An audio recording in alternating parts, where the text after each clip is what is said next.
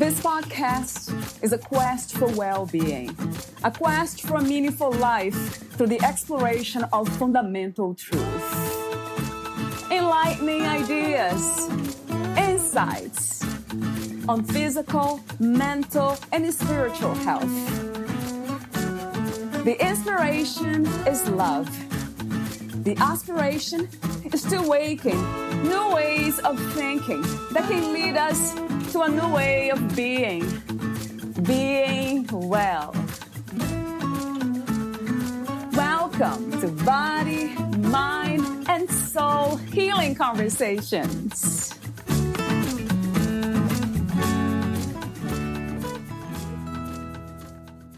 Valeria Teles interviews Nita Patel, the author of Boss Vibes Self Esteem, Success, and the Art of Etiquette. Nita Patel is a speaker, author, and artist who believes in modern etiquette as a path to becoming our best selves. Born in Croydon, UK, as a child, Nita would travel frequently between London and Dallas, attending primary school in both places. She was influenced by American and English culture and her parents' deep Indian origin. In her formative years, being an amalgam of values and morals, Nita would attempt to mold her persona to fit her circumstance, such as disguising her English accent as a teenager in America to avoid the inevitability of teenage harassment. These types of experiences and coping strategies helped to formulate her strong and resilient character. Through her professional years and prior to her immersion in creative arts, Ms. Patel has over two decades of demonstrated technology leadership experience in various industries, specifically with a concentrated focus in healthcare for 14 of those 20 plus years. Her investment in psychology theory and practice is what led her to a deep interest in helping others. As a catalyst, finding additional ways to express her creativity led her to pursue her calling professionally as an artist for the past eight years. She has become deeply and passionately devoted to nurturing others and in building their confidence and brand through speaking and consultative practices. Meet Nita on nita-patel.com. Here is the interview with Nita Patel.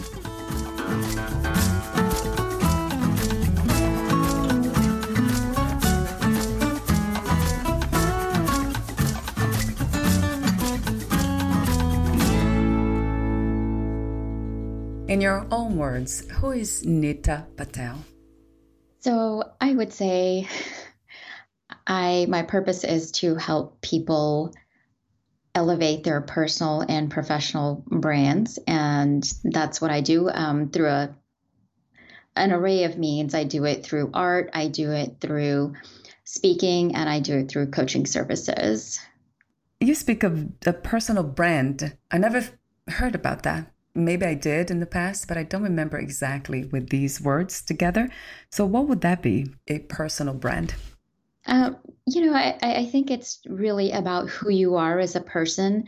These days, you know, whether you're a corporate professional, whether you're a, a business person, an entrepreneur, you know, we, our face uh, represents our brand, our, our company, you know, whatever it is that we do.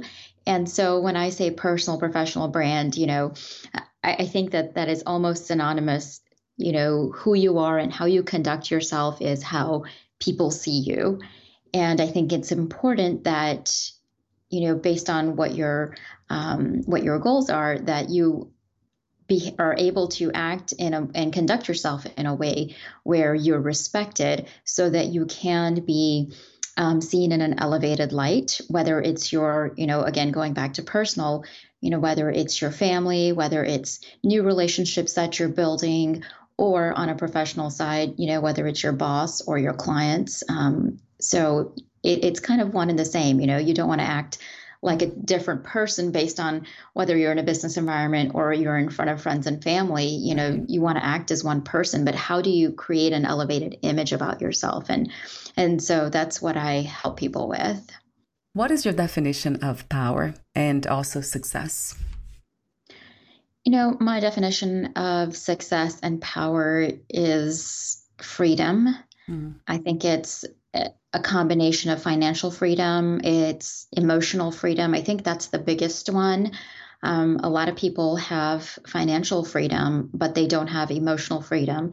And so they have a certain degree of success, but they are still you know held down by their let's say limiting beliefs um, and so for me success and power is all about having that level of freedom what would that look like can we reach that state of balance when it comes to emotions you know, I think so. It, certainly takes a lot of work. It takes a lot of awareness, um, but I think it's possible. I think the biggest thing is you have to be willing to let go of your past, which is right. very, very difficult for anyone that's tried it. Yeah. But I would say that is, you know, a key in finding that freedom and in finding that mm-hmm. balance. You know, we may not ever be 100% emotionally free right. because life is always happening to us. Right. But if we can learn to let go of our past and um, you know practice forgiveness for mm-hmm. ourselves and for others in our lives uh, and in our past, I think that that's a level of freedom that you can achieve so that you can enjoy the present moment. I think the um, mm-hmm. you know, and this is for men and women both. When we hold on to our past, we're not able to enjoy the present moment that we're in. And then, you know, we self sabotage because of our um, experiences in the past. And so, um, you know, having that awareness and being open to letting go is is a really big part of that. How do we learn to do that? Do things and be in the moment without expecting anything in return? Um, you know, I will say it's a tough one. Yeah, yeah. and, and, practice makes perfect, right? The more that, um, the more that you practice for today, you know, one of the things that I um, talk about in my book is when when I refer to manners and etiquette is I say it's not a jacket that you put on when you walk out of the door. Um, you still have to practice it in the home in order to know how to have that awareness and act when you leave your home. Mm-hmm. And so I think this is yeah. the same thing is you know this is not a jacket that you put on and take off. I think you have to practice it every day and make you know set intentions and make a conscious decision that you want to be present. And then I think tools are important because this is such a tough um, a, a, a, tough you know mindset to, to get yourself into practicing that you need tools to support you and one of the things that i've learned is anytime you have a self-sabotaging thought or mm-hmm. something that takes you back into your past i will stop and i will do five jumping jacks or wow something physical yeah. to break that mental mm-hmm. um, thought yeah. process yeah. and it really helps in staying um, focused and you know staying positive but it also keeps you present in the moment as well so i think you know learning what the tools work for you because yeah. um, you know different things work for different people and so mm, experimenting and learning what works best for you um, but i think it is possible to get there what do you think is the purpose of the human experience as a whole um, I'm glad you're asking me this question because I was going to make a comment that answer this. Um, I think that it is, you know, I believe that we are spiritual beings. And so being in a human experience, I, I think it's really to experience emotions, experience, you know, our sensory, all of that, but in a way, again, while staying present, while being positive. And one of the things that I think our society has kind of fallen on is to your point, inner joy and peace, you know, I think that's very much a part of a human experience.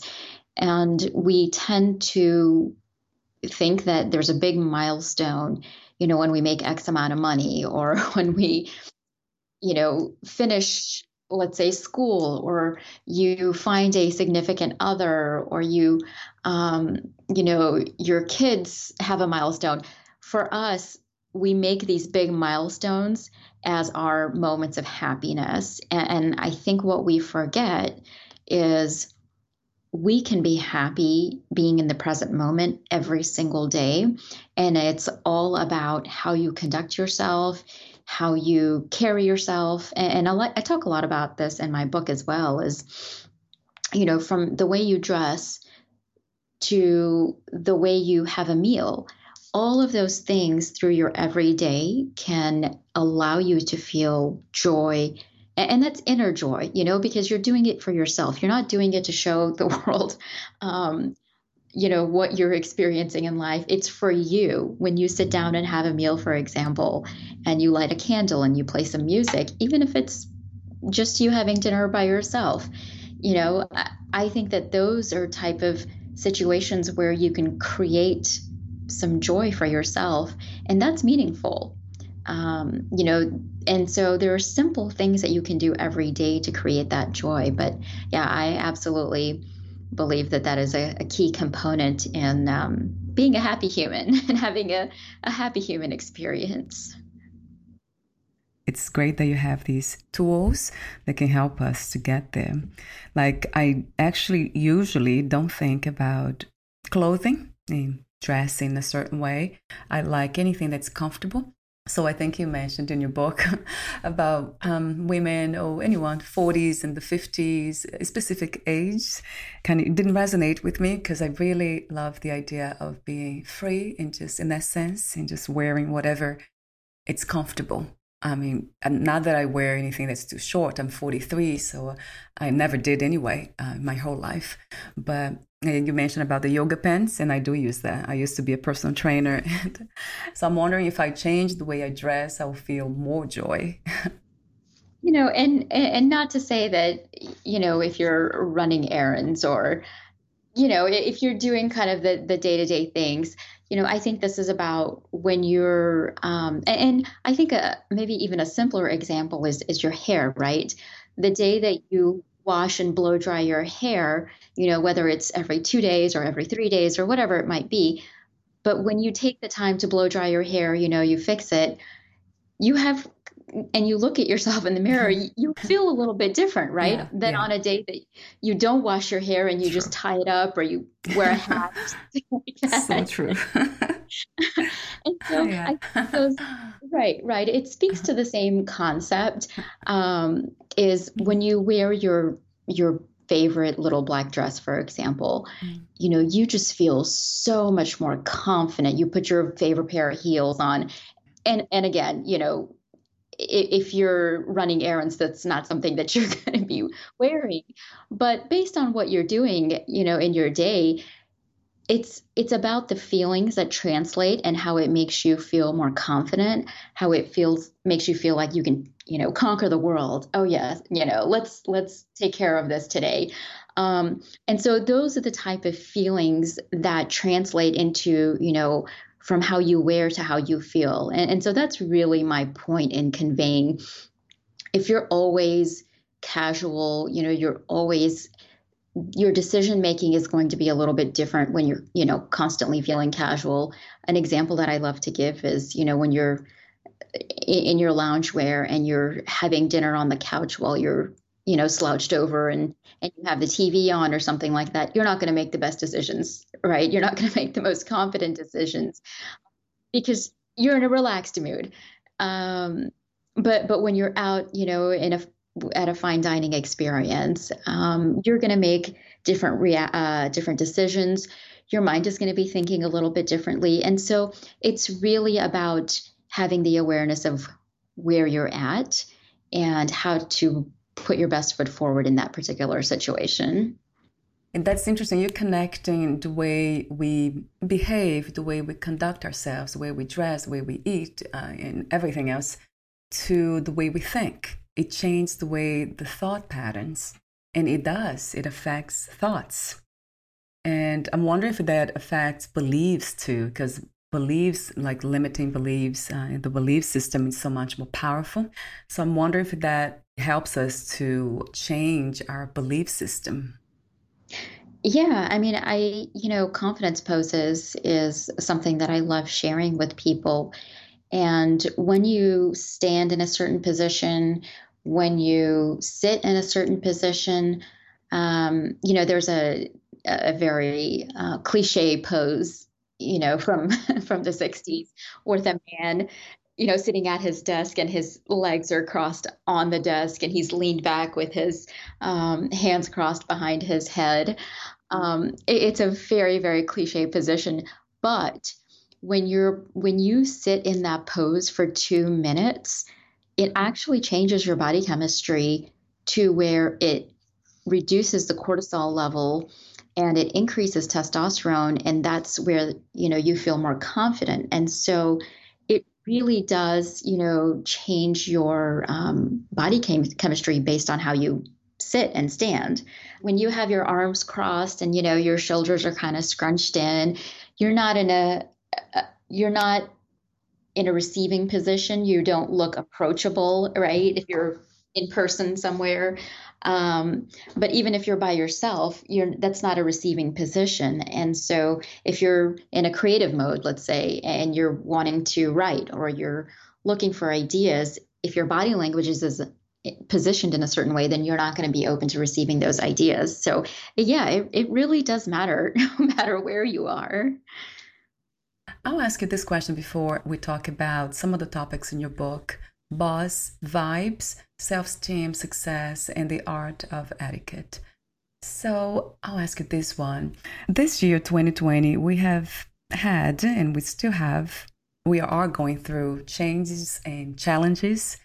So I'm wondering what lessons have you learned, and what lessons do you believe we will learn when this is over, if it is over one day?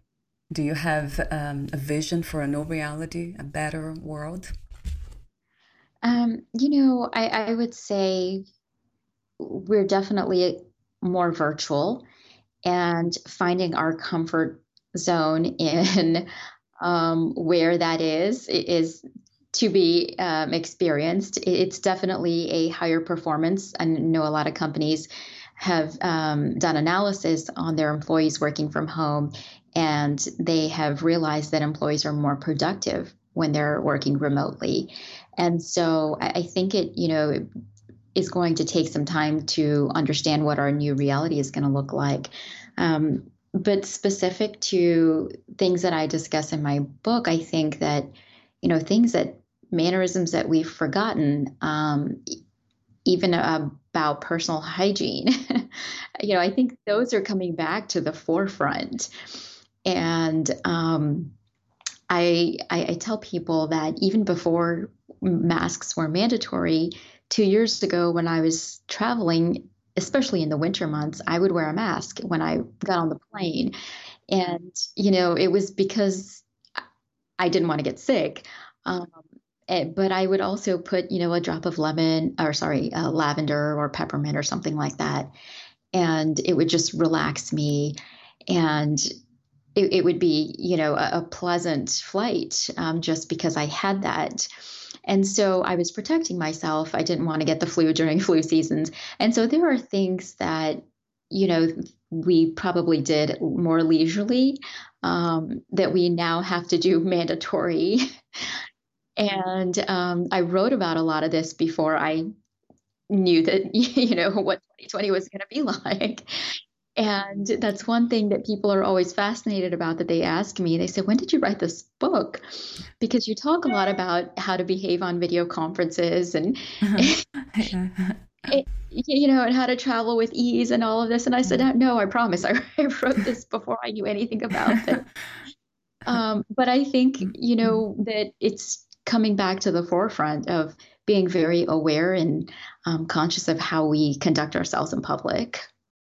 How did you become a writer, Nita? Um, you know, I'm not sure that I would call myself a writer, but I, I'm definitely a creative. And um, when I was younger, I enjoyed writing poetry, and I would journal a lot. And I think that at some point, I decided I wanted to write a book, just because I was passionate about sharing my message with people. And um, And so, you know, I, I would just write down incidents that occurred in my mind that were outrageous. And at some point, I decided, you know, I'm going to put all of this together and write a book about it. Um, and so that's kind of how I wrote my book. But, you know, I think uh, when, you know, and, and you know this yourself, but as a creative person, you know, you always are trying different things in the creative space. And so, you know, whether it was, painting or writing um, or you know performing in different um, aspects I, I, think that that's just something that is a part of being uh, my creative self. What about art? How did you become an, an artist? Um, you know i used art as a creative outlet. I was never the person who talked about my feelings and you know shared how I felt uh, with anyone. And so for me, I would always paint and use that as a, you know, as my form of expression. And at some point, I think I had collected enough work to where um, people would ask me, um, my friends who would come over would ask me, What are you doing with all of this? And, you know, I would say, No, no, no, it's just something I do. You know, I'll throw it away at some point. and they would be like, "Are you crazy? You can't throw this away. You know, you have to show this to people." And um, so I did my first art show locally uh, in Dallas, and um, I I think that was it. That did it for me. I love the experience of seeing people uh, look at my art and finding different meaning to and and seeing their own inspiration in, in my work. And so I think that was very fulfilling for me. And so ever since then, I've been showing around the world, um, mostly in Europe, UK, and the States. But um, yeah, I, I think it just became a part of me after that. So, talk to me for a moment about the dual arts of conversation talking, listening, and body language. Um, yeah, so, you know, I, I think that most people listen just long enough to formulate their response.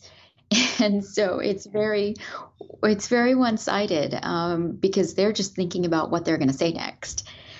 And um, I, I, think that you miss an opportunity when you don't listen. And you completely hear someone out you know, I think you miss an opportunity, whether it's a personal relationship, whether it's a, a client. Um, you know, I think that there is just something that you're fully not understanding. And it's also, you know, to me, that's uh, disrespecting the person that you're engaging with as well. You know, when when you don't listen to them wholeheartedly and hear everything that they have to say, um, you know, I, I think there's a sense of disrespect there. And so I think that we're so caught up in our own image and and how somebody else is going to see us and react to us that we automatically jump to what am I going to say? this is what this person is talking about. How am I going to respond? And uh, so when I talk about the dual art of conversation, it's really about listening and and then conversing um, as appropriate.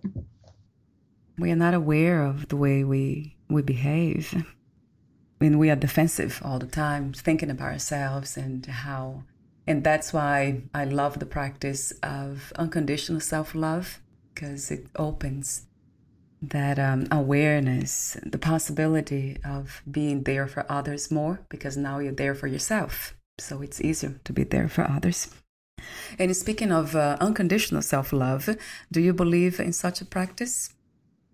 I, I do. I do. Um, you know, your, my, our, our cups have to be full in order for us to pour onto others, right? So, um, absolutely. I mean, if if we're not giving to ourselves, and if we're not compassionate, if we're not forgiving, um, all of those things to ourselves, we can't forgive others. We can't be compassionate to others because there's going to be you're going to hold on to a sense of resentment uh, without having that self love. Um, and so, yeah, I, I completely agree with you. I think it's very important to practice that to be able to give what we what we think we're giving without practicing, you know, but we're actually not. And so when you do practice self love, you are truly able to give to others. Another topic in your book that I had access to is you talk about the two keys to good manners mindfulness and common sense. And of course, I love them, both of them. But talk to me for a moment about these two components, these two keys to good manners. Um, yeah. So, you know, again, based on where you are, being mindful of the situation that you're in. Let's take a very easy example. You know, when you're going out to dinner, um, you know, look at the restaurant that you're going out to. Um, how how are people dressing there? You know, is there a dress code? You don't want to show up to a fine dining restaurant without doing the research and show up in your torn jeans. Mm-hmm. Yeah, you know? true. And so, in a very simplistic manner, you know, to convey the the concept having the common sense, you know, to do that. Um, but it's really about the mindfulness of, you know, where you're at. You want to make sure that you're respecting the place, you know, and the people around you. Um, I have seen one too many times at restaurants, uh, and this was, of course, pre um, pre COVID that we're in today, but people are sitting very close to one another at a restaurant and you know you don't know if somebody's on a first date or you don't know what the people next to you you know you don't know what's going on and then people would facetime in the middle right. and they would use their speaker phones. And I'm sure you've seen that as well in public. Yeah. Yeah. yeah. People, you know, FaceTiming, using their speaker phones. and, that's disrespectful, right? And yeah. so that's mm-hmm. where the mm-hmm. mindfulness comes in is where am I? Am I going to be, you know, is this going to be rude if I'm calling someone on speakerphone? Um, it's really about paying attention to where you're at and taking the actions that are appropriate to that particular scenario. Do you recommend that we meditate? Absolutely. I, I think that meditation is a, a very big tool in helping us be present and have more awareness. Um, I think that, you know, there are a million benefits to meditation, but those are, you know, given the things that we've talked about here, um, it definitely helps in staying present and having more awareness. I think it, um, the two words that I like to use is it helps you also be calm and confident. um, you know, I notice on days, or if I go multiple days without meditating that I lose my sense of calmness and how I conduct myself through the day. And so, yeah, I absolutely am a big um, uh, believer in meditation. So, we're almost at the end. I have a few more questions for you, Nita. Would you like to add anything or read a passage in your book? Um, you know, I would say that I would say that action plus awareness really is the definition of modern etiquette. And when you have that, you're able to gain respect for yourself. When you respect yourself, others respect you. Mm. And that's how you're able to benefit. You know, that's how people want to be in relationships with you. That's why people want to work with you. Um, that's why people want to hire you. And so, regardless of the area of, of your life, you know, when you practice awareness, when you take the right actions accordingly, you know, it's the respect and um, and the confidence that you gain along with that that will really elevate you and your personal and professional brand. If you knew you would die soon, meaning losing the body, would you make any change in your life or do anything in a different way? Um, you know, I would focus more on daily joy and making the most of every moment. Yeah. yeah. My last question is What are three things about life you know for sure as of now? I, I would say three things about life that I know for sure.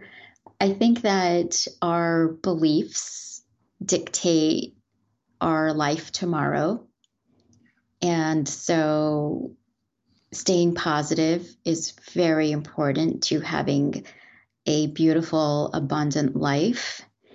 And, um, you know, being good to others because I strongly believe in the concept of karma.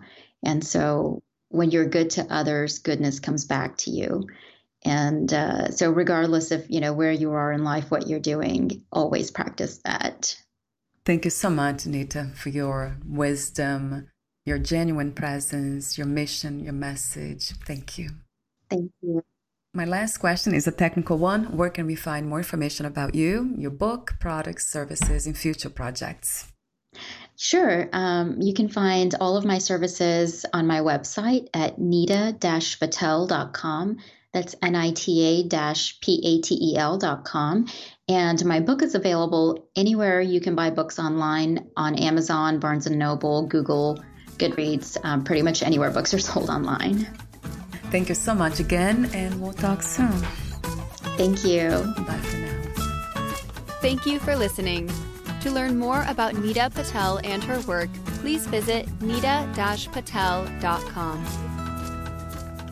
To learn more about this podcast, please visit fitforjoy.org slash podcast. Thank you again for listening, and bye for now.